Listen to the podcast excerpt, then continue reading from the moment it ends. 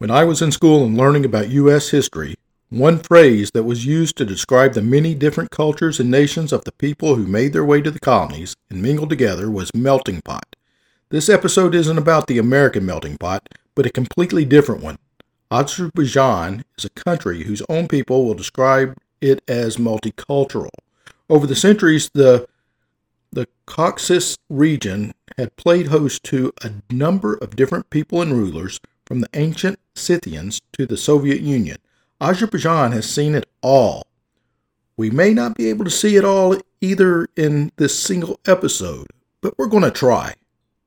I'm Scott Parrish, and you're listening to Dying to Eat, the podcast that dwells into many different cultures and nations of the world throughout time while exploring the different attitudes about death and food. If you love history, good eating, and fascinating stories, then I've got a great show in store for you, so make sure you stick around to the end to see what's cooking this week. I'd also like to take a moment to thank our sponsor, thetailoredhemp.com.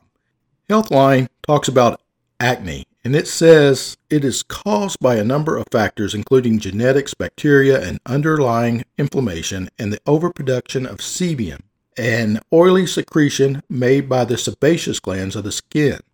Based on recent scientific studies, CBD oil may help treat acne due to its anti inflammatory properties and ability to reduce sebum production. So, if you'd like to try CBD to treat acne, contact thetailoredhemp.com. Now, on with the show. Azerbaijan officially is the Republic of Azerbaijan and is located in Eastern Europe and it's on the edge of Western Asia. It's part of the Caucasus region and is bound by the Caspian Sea to the east, Russia to the north, Georgia to the northwest, Armenia and Turkey to the west, and Iran to the south. Azerbaijan's name comes from the Persian words Azer, which means fire, and Bagan, which means protector. The name that was first applied in ancient times to this area is around Baku, Azerbaijan's current capital.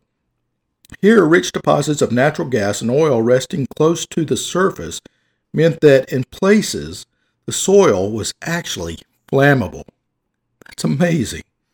A temple was built to honor what the people considered to be the powerful forces in play, and many came on pilgrimage to see the wonders of the that the site offered. Kingdoms rose and fell throughout the centuries as competing empires and cultures vied for the dominance and influence. The current country, its people, language, religion, and culture are a result of a long evolution that reflects that history. Finally gaining independence in 1991, the young nation was immediately faced with immense hurdles, both economic and territorial, that continue to affect its foreign and domestic politics. Three physical features dominate Azerbaijan the Caspian Sea, whose shoreline forms a natural boundary to the east, the greater Caucasus mountain range that's to the north, the extensive flatlands at the country's center. The Hinola Valley, in particular, has come to be known for its striking beauty. The Caucasus Mountains are a high, rugged range that ends abruptly in the Caspian and the Black Sea shores. Azerbaijan on the Caspian end of this range has drastic elevation changes that allow its climate to range from chilly alpine at its peaks to subtropical at the coast, all in the space of the size of the U.S. state of South Carolina. Azerbaijan has long taken advantage of this climate diversity to grow its array of crops that today range from tobacco and cotton to vegetables and citrus fruits to grains and grapes.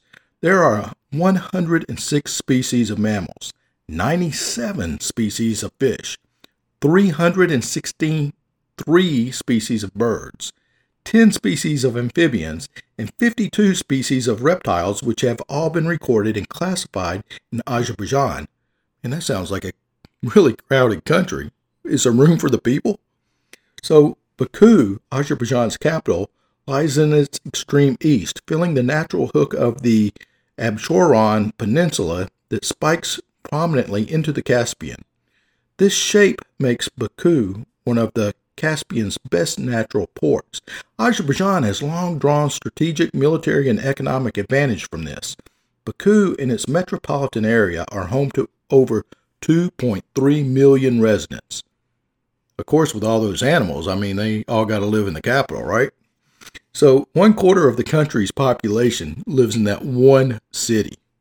Much of Azerbaijan's extensive oil and natural gas production is located on and around the peninsula, with additional major points dotting Kura, the Kura River.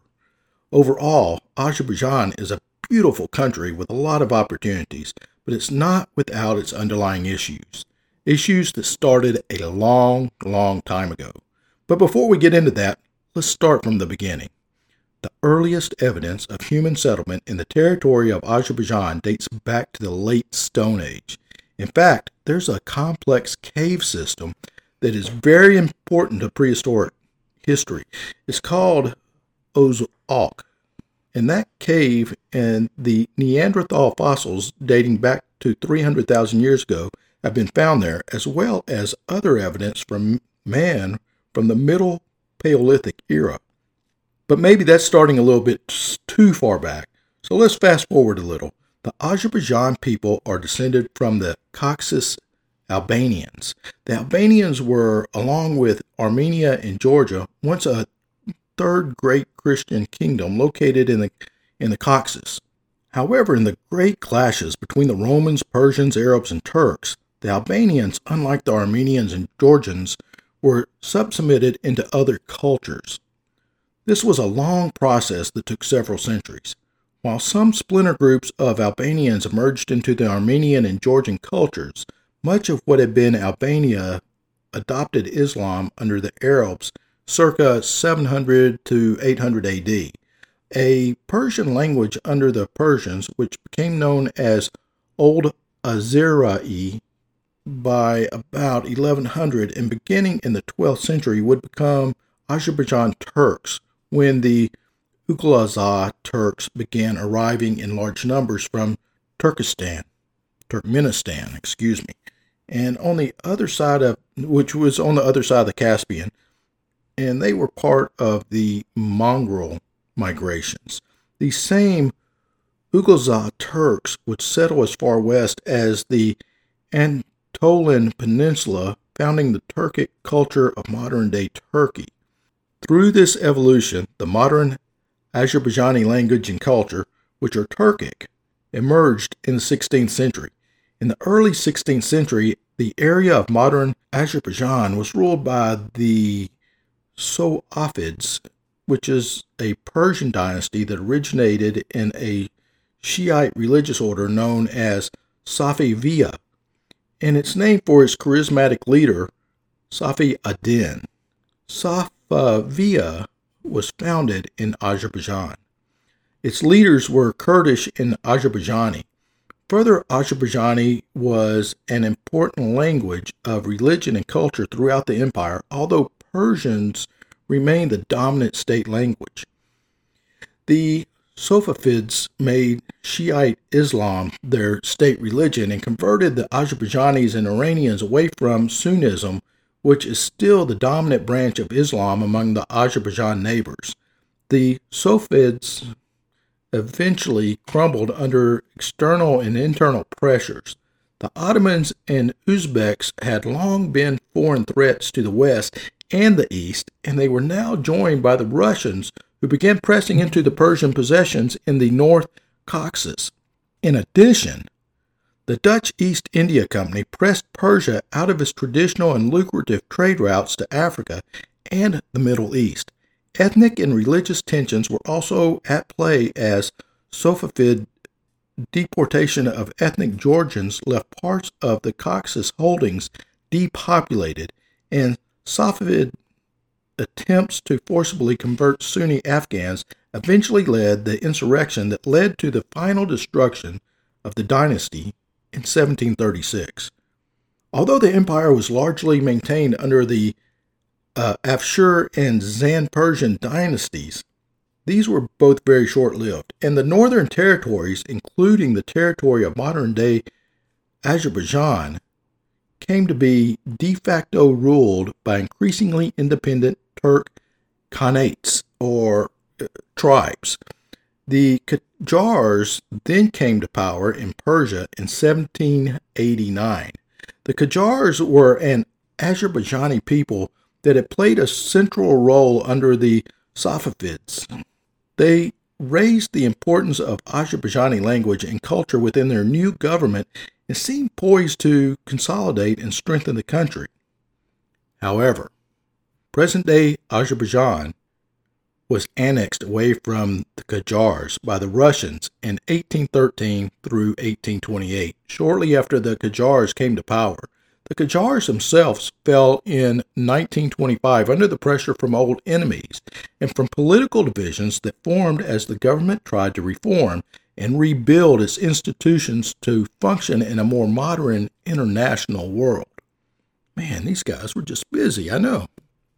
As the local Khanates began exercising more sovereignty, the Georgian kingdoms of Kardi Kahiti and Emir Itihi, which at the time covered most of the central Caucasus, declared independence from Persia and became Russian protectorates in 1783. The Qajars, however, were set upon um, they were set to rebuild the empire and resubjugated the Georgians in a bloody battle in 1795. Russia wanted to maintain influence in the region, however, which they saw as a strategic launching pad from which to attack and defend against the Ottomans and the Persians. Thus, in the early 1800s, a series of conflicts broke out between Russia and Persia. Russia, largely through better armaments and tactics, defeated the Persians in almost every battle, and by 1828 the Russians came to dominate nearly all of the northern and southern Caucasus. The Tsar allowed the Khanates, Khanates, excuse me, in Azerbaijan a considerable deal of autonomy until the 1870s when Azerbaijan's massive oil reserves were developed. Baku, where most of these reserves are, saw its population grow rapidly from 10,000 to about 250,000 as immigrants flocked to the city to work in the refineries and the transit facilities. Western ty- tycoons such as the Rothschilds and Nobels were invited to use Azerbaijan as a proving ground for their latest oil technologies. Baku became the terminus of the world's first oil pipeline. The Nobel family ordered construction of the Zoroaster, the world's first oil tanker, to carry black gold from Azerbaijan's rich wells. The Trans Caucasus Railroad was begun in 1865 in Poti on the Black Sea and reached Baku in 1883. The rails ensured that Russian troops could move swiftly through the rugged mountains should they need to defend against external or internal threats. The railroad also allowed Russia to develop the Caucasus regions economically and became another important route for transporting Baku's oil west. This rapid development created massive disparities between the mainly Christian European rulers and tycoons and the mainly Muslim populace. The radical political movements of the early 20th century swept the new impoverished urban centers. The czarist government, to redirect aggression away from Russia, stepped up efforts to play various groups against one another, particularly Muslim Azerbaijanis and Christian Armenians who both claimed that the other had oppressed them in their long and intertwined histories. And that's certainly the truth if you can glean anything from what I've said. Thus, the revolutions of 1905 and 1917 saw the Azeri and the Armenians fighting the Russians, the capitalists, and themselves. With the Russian Civil War, Armenia and Azerbaijan briefly became independent and immediately went to war with each other over disputed territory including Karabakh and Nakhchivan, because both peoples had lived under larger empires for centuries, there was no clear borders between their communities. Some claims have based were based on uniting ethnic enclaves, while some were purely historical based on past borders of empires and kingdoms. The fighting only ended when, in 1920, the Soviets invaded and brought both Azerbaijani and Armenian under Soviet control. Azerbaijan was originally grouped with Armenia and Georgia in the Transcaucasus SFSR. This was broken into three pieces after it rapidly became clear that the three groups could not work together. Azerbaijan was initially a strategically important part of the USSR, providing 60% of the country's oil production. Azerbaijan received heavy capital investments from the Soviet government to develop new fields and support agriculture. For a time, Azerbaijan was also the USSR's top tea producer. Even today, there's still a large tea culture in Baku, and the fighting in World War II never reached Azerbaijan.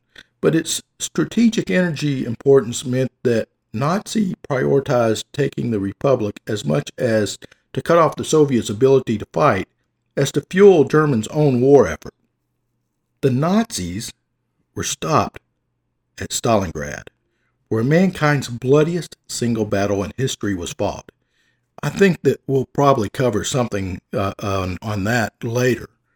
And in large part, this battle was over the oil in Azerbaijan. In 1941, at the start of the hostilities, the USSR invaded northern Iran, where the Azerbaijanis had held an ethnic majority since Persian times.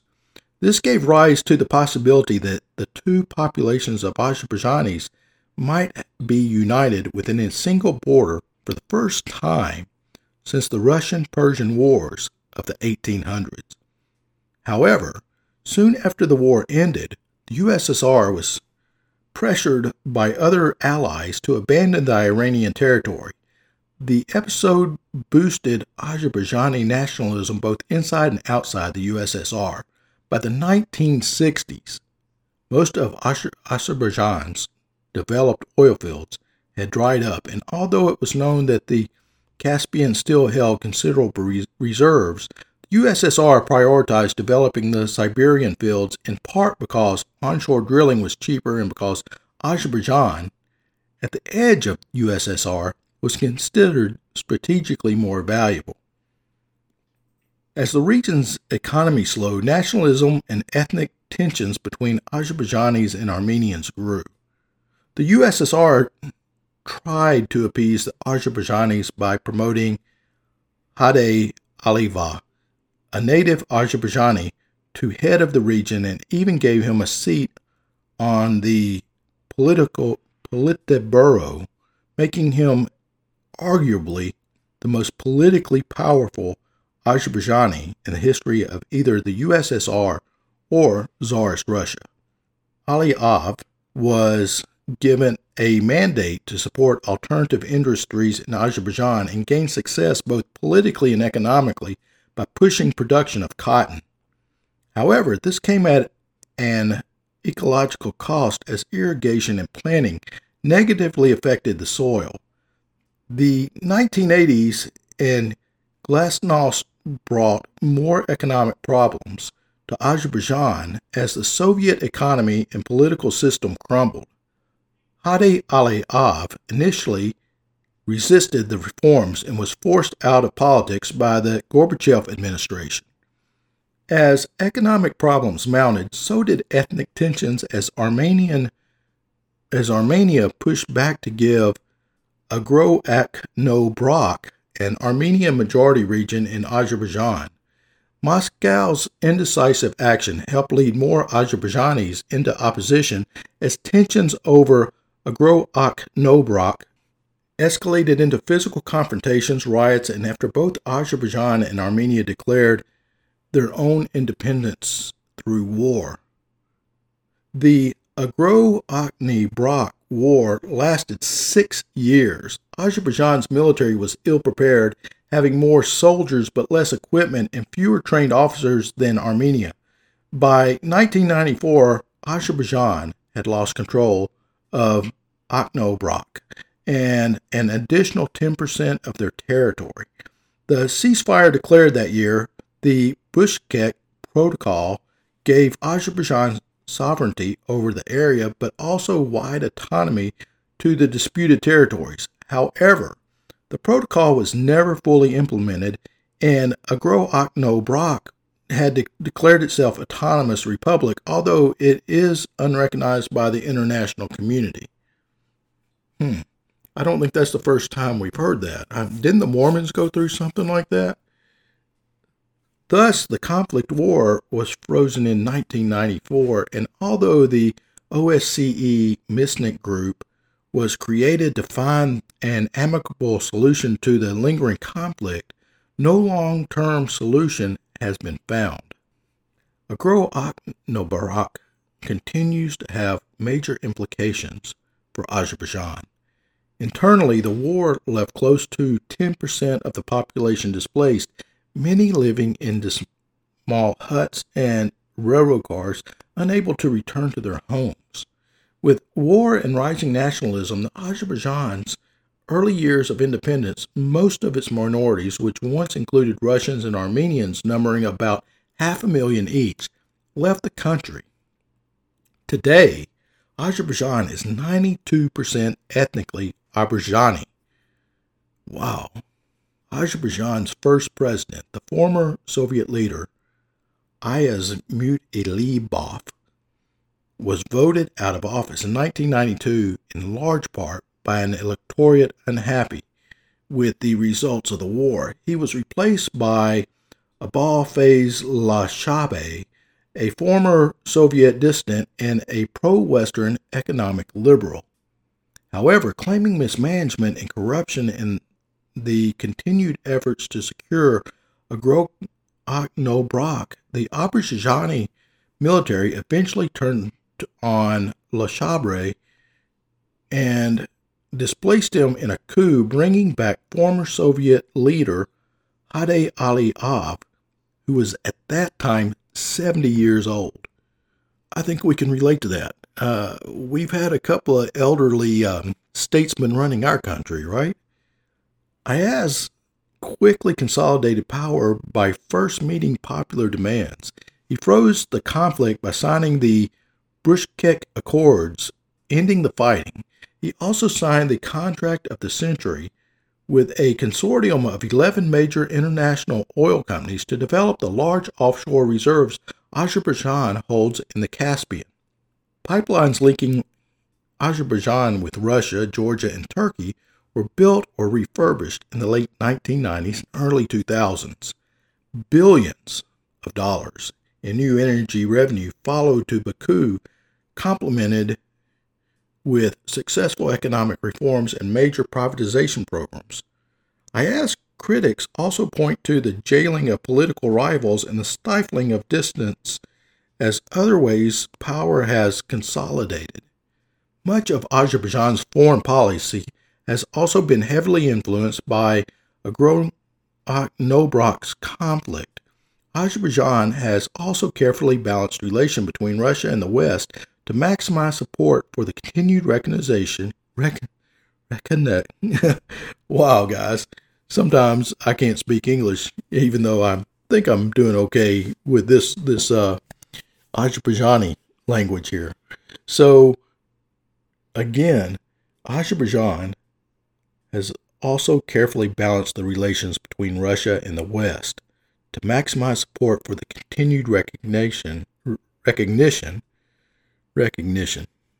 Let's try that word one more time. Of Agro-Akhnobrak as Azerbaijani territory. Today, Azerbaijan and Iran have a strained relationship due to both countries having a concentration of Shiite Muslims at their borders in disputes over maritime territory. Azerbaijan's history and location has given it many advantages and many problems, as I'm sure you can easily see. Its strategic position on the hydrocarbon rich Caspian between, the, between Asia, Europe, and the Middle East are economic boons. Its turbulent history has given a, a, unique culture, but also security issues on and within its borders. Its current political system has made friends at home and abroad, but also drawn criticisms for many of its strong handed policies. Moving forward, there are many reasons to hope that Azerbaijan's future will be bright and many reasons to hope for continued improvement for the sake of the prosperity and freedom of the Azerbaijani people. Many of Azerbaijan's citizens take much pride in their mixed history, and some of that history has carried forward to today, including their beliefs on death and life after we pass on. Here in America, we've had the same funeral practices for decades, the same traditions and customs that have stood the test of time. But that's nothing compared to the burial traditions in Azerbaijan. The country is about 90% Muslim, with Shia Islam being practiced by about 85% of that group. The belief in the afterlife is that death is the end of the body's physical time on earth, but the soul will live on in heaven or hell. Azerbaijan distinguishes itself from other Islamic funerals in a few key ways. When someone is dying, the family does not leave them alone or grieve too much. When that person does pass away, they're laid facing south, and a black cloth is laid over them to symbolize the mourning. They are washed and dressed before being taken to the burial site. During the wake, a mirror will be put on the chest as the Aberzi believe that mirrors can reflect the soul as well. Putting a mirror in front of the body will protect the spirit of the deceased. The burial will typically take place within the same day as the death, and they can be expensive and extravagant affairs. Some families try to save the money, while others will just go all out with chefs and waiters to cater the funeral. They also may say, set up tents outside if they need more space for their guests. Typical funeral food include tea, halva, sweets, pilafs, and meat dishes. Muslims do not use coffins. Instead, the bodies are carried on a stretcher or in an open box made of wood. Men, brothers and fathers of the deceased, will carry the body. Women are never involved in a funeral and only allowed to visit the grave the following day. Prayer is said all the way to the burial site. The loved one is then buried facing toward Mecca, the holiest city in Islam. Funerals are also held on the third and seventh days after the loved one has passed on. These affairs are an open invitation to the community, and anyone can invite themselves to enjoy the food and the drink. I mentioned that the drinks are usually tea, but the food ranges anywhere from halva, uh, which is a toasted treat, or the recipe for today's episode that I'm about to share with you. Katab, and it was fairly easy to make and it was interesting to eat. And I'll tell you more after the recipe. So, first you have to make a dough, and it's one cup of whole wheat flour, one cup of all purpose flour, half a teaspoon of salt, and two tablespoons of oil. You'll also need some boiling water, uh, three or four cups. I think I used right at four cups. So, boil your water in a pan, and in another pan, combine the flours and the salt. Slowly add the boiling water and stir with a wooden spoon. Keep adding water until a solid mass forms. At this stage, cover the dough for a few minutes to cool down enough to handle. Actually, when this happened, I rolled it with my hands. It's very sticky and it'll get all over the everything, but you'll incorporate it well. Now add the oil and knead that mixture into a soft dough. Sprinkle with a little warm water if you need to so it doesn't dry out. Then cover the dough and let it rest for about 30 minutes. After the resting period, divide the dough into eight equal pieces. Dust each ball with enough flour and with uh, a little bit of flour and roll it into a very thin circle. Place about two tablespoons of filling on each half of the rolled dough and cover it with the other half. Now, when it, when we talk about fillings, it can be just about anything you imagine. For the filling, I made two different versions. One was chopped apples with apple spice, and the other was sauteed onion, ground beef, green pepper, salt, and pepper. Very easy. I'm not going to go through how all you do is throw all this stuff in the pan and saute it. Seal the edges well and cook it on a hot cast iron or heavy pan. Apply oil on both sides and cook until it's golden brown. Now, back to what this tastes like. it's interesting because it kind of looks like a hot pocket or something uh, uh something similar to that. But when you bite into it, that that that dough, that that wheat flour, it gives it a different texture than what you would expect. It, it's a it's kind of like having a New York style pizza folded over. Now I'm not saying a calzone here because it's not like a pizza dough. It, it's it's got a different texture and a different flavor. It's something definitely worth trying out. I'm Scott Parrish, your host, and I'd like to thank you for listening to Dying to Eat. I really hope you've enjoyed this episode, which was researched and co written by Nellie Grace. This show was made possible by listeners like you, and I'd like to give a special shout out to some very good friends and military vets Chris Fries, Darren Levi, John Stanley, Ron Perry, Eric Walquist, Ernie DeWitt, Todd Albano, and Uncle D. I'm really not sure I'd be here without your unwavering support. Thank you very much. Your support, all, all of your support drives this show, and we enjoy hearing from you. Find us on Facebook and Instagram at Dying to Eat Podcast. Let us know what topics you'd like to hear. Find future and past episodes on your favorite podcast platforms. Make sure to drop us a like and a five star rating, and don't forget to hit that subscribe button to stay updated on latest episodes. until next time, stay lively.